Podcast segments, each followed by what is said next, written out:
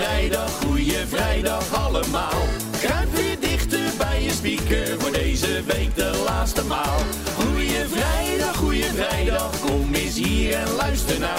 Heb jij ook een vraag voor Evert? Jordi stelt ze namens jou. Ja, en je eigen oogappeltjes blikken terug op de Gouden Televizier-Ring. Want Strik Privé is er voor jou. Echt wel. De winnaar van de achtenvijftigste Gouden Televisiering is met negenendertig procent van de stemmen Oogappels. Ja, en toen zag je die zaal echt kijken van, hè, wat gebeurt hier nou? Ja, dat is, dat is toch wel het hele leuke van zo'n gala. Dat het een paar keer niet naar de, naar de doodgeverfde favoriet gaat. Dat was toen natuurlijk met The Voice het geval. Dat John de Mol had al een, een zaal gehuurd om, om het succes van The Voice te gaan vieren. En ja, The Voice had ook makkelijk kunnen winnen dat jaar. Maar het was toen V I. Ja. En de Mol reageerde nog sportief van, nou ja, als The Voice dan niet wil, dan wint dan maar mijn favoriete tv-programma. Maar dat was toen ook verbijsterend. En ja. Gisteren was het eigenlijk... Eigenlijk ook. Iedereen ging, Peter van der Voorst had de speech al in zijn zak, neem ik aan. Want ja, iedereen ging er toch vanuit. B N B vol liefde zou wel even die ring gaan winnen. En dan is het toch Oogappels. En ik vind het zo leuk voor die mensen, want het is zo'n goede serie. En ja. ik verbaas me er nog steeds over tegen hoeveel mensen ik zeg van, kijk je Oogappels. Nee, nee, nee, wat is dat dan? En ongelooflijk. Het loopt al vijf jaar. Ja. En uh, het, is, het is elk jaar beter. Het is ongelooflijk. Als je...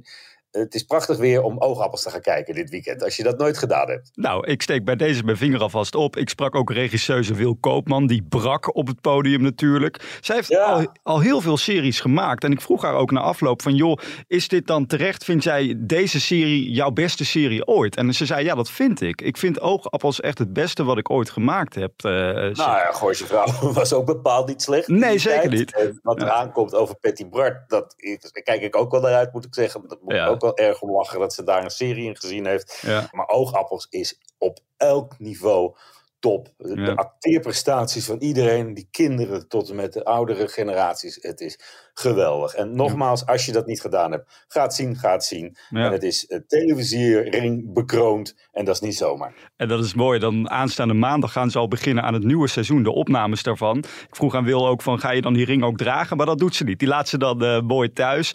Overigens hadden ze ook wel een dubbele avond, hè, die cast. Want op een gegeven moment krijg je dat overzicht van alle sterren die overleden zijn dit jaar. En ja, daar zat ook hun eigen Rijkie de Valk uh, bij. Acteuren ja. die een oogappel speelden. En ja, dat, dat, ja, dat raakte hun natuurlijk ontzettend.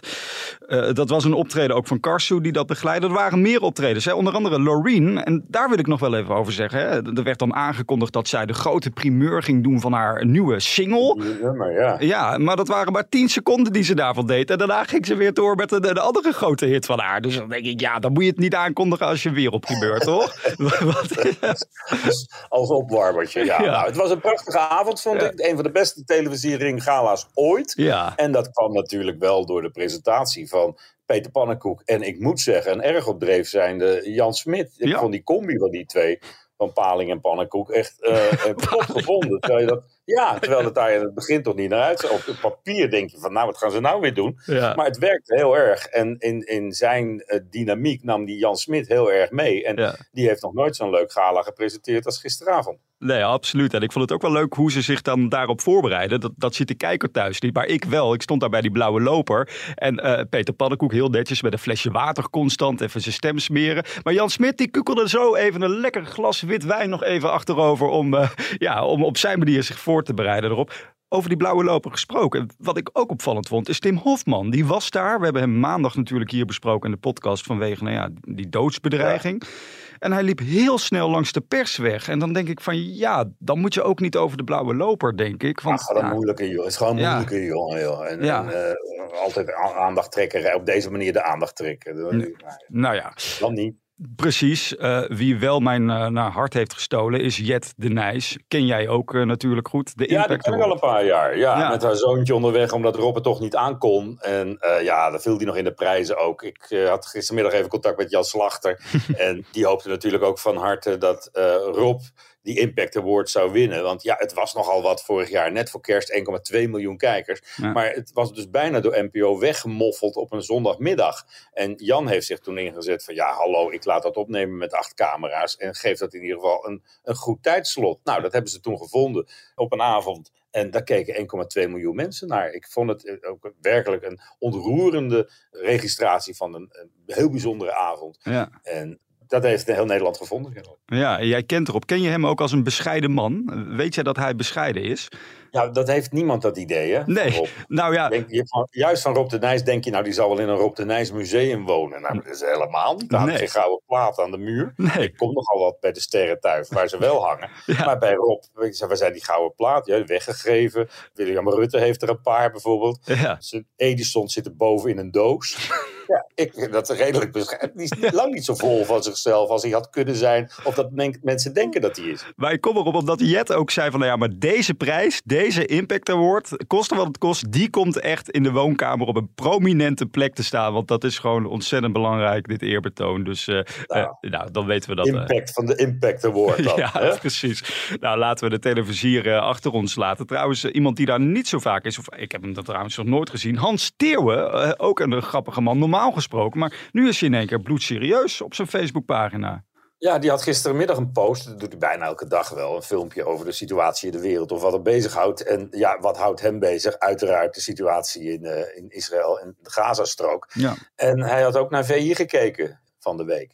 En over Johan Derksen zei hij dit. In de woorden van de oude wijsgeer Johan Derksen, de Joden hebben het wel een beetje aan zichzelf te danken. Het meest smerige antisemitische zinnetje wat ik ooit heb gehoord in een context. Ja, opvallend. Hij gaat er echt serieus in. Ja, maar de rol van Derksen van de week was natuurlijk ook geen al te beste. En, en eerst terugkrabbelen en de dag daarna weer uh, alle moed verzamelen om, om er toch weer overheen te gaan. En zo de aandacht uh, op je gevestigd te houden. Nou. Ik vond het de slechtste week van V I uh, deze week. Ja, volgende week weer een kans. En voordat wij naar volgende week gaan, gaan we eerst deze week afsluiten. En dat doen we met de persconferentie. Eventjes aan Evert vragen. Dat lijkt me echt een goed plan. Een vraag aan de privéman. Ja, en dan pakken we meteen de eerste vraag van Irma erbij. Die heeft goed op haar kalendertje gekeken. Evert, het is vandaag namelijk vrijdag de dertiende. Ja. Ik realiseerde me dat een kwartier geleden. Ja, ik ben uh, niet zo heel bijgelovig. Maar het, het, het vrijdag de dertiende verschijnsel is al eeuwen oud. Hè? Al eeuwen oud denken mensen dat dat een ongeluksdag is. Ja. Ik heb daar uh, klop af. Ja, behalve de toestand in de wereld. Maar die is elke dag nu. Nee, ik, ik heb daar geen ervaringen mee dat het uh, dan erger is dan... Uh, het leven dan erger is dan normaal. Zeg maar. Nou goed, er zitten nog een aantal uren in deze dag. Laten we hopen dat het allemaal nog ja, spoedig gaat, gaat voorlopen. Daar geloof ik dan weer wel in. Ja. Tot slot dan nog een vraag. We pakken Sanne ook nog even mee. Die vraagt zich af, ben jij eigenlijk wel eens in Israël geweest? Ja, daar ben ik een paar keer geweest. Het is natuurlijk een songfestivalland, dus voor die reden. En uh, ik ben er ook eens geweest met Juliana en Bernhard. Hmm. Die, uh, Juliana had een, altijd de wens om uh, naar Israël te gaan. En dat mocht ze niet terwijl ze koningin was, want dat lag politiek te gevoelig. Maar uh, vlak nadat ze aftrad in negentien tachtig, dus ik denk zo in vierentachtig, vijfentachtig... ging zij met Bernhard naar Israël en daar was ik bij. En ze ging bomen planten in een Juliana-bos. En ze ging naar Yad Vashem, het, het Holocaust-monument en museum. Ja. En daar ben ik allemaal bij geweest. Dat was wel heel indrukwekkend. En we sliepen in... Uh, het King David Hotel. Ja. En toen zij daar was, was er ook een aanslag in, in Jeruzalem, herinner ik mij. En daar liet ze zich ook niet door afschrikken, want dat bezoek ging gewoon door. Mm. En zij vond het ontzettend indrukwekkend. En de klaagmuur is er geweest en, en al die... Uh, Die dingen waar je naartoe moet als je in Israël bent. Ja. Ik leef heel erg mee met Lenny Koer, die gaat, morgen naartoe gaat. Ja. Om haar uh, zo, kleinzoon in het ziekenhuis uh, te bezoeken. Die is neergeschoten als uh, militair. Ja. Dus ja, jongens, het is een hele rare showbizweek. Wat wij doen, dat doet er eigenlijk niet toe. Nee. Maar een beetje afleiding zorgen af en toe, dat kan ook geen kwaad. Absoluut, sluit ik mij bij aan, Evert. Wat een gekke week was dit. Die gaan we bij deze afsluiten. Maandag om twaalf uur, dan melden wij ons weer. Prettig weekend allemaal en uh, maak er wat van en tot dan.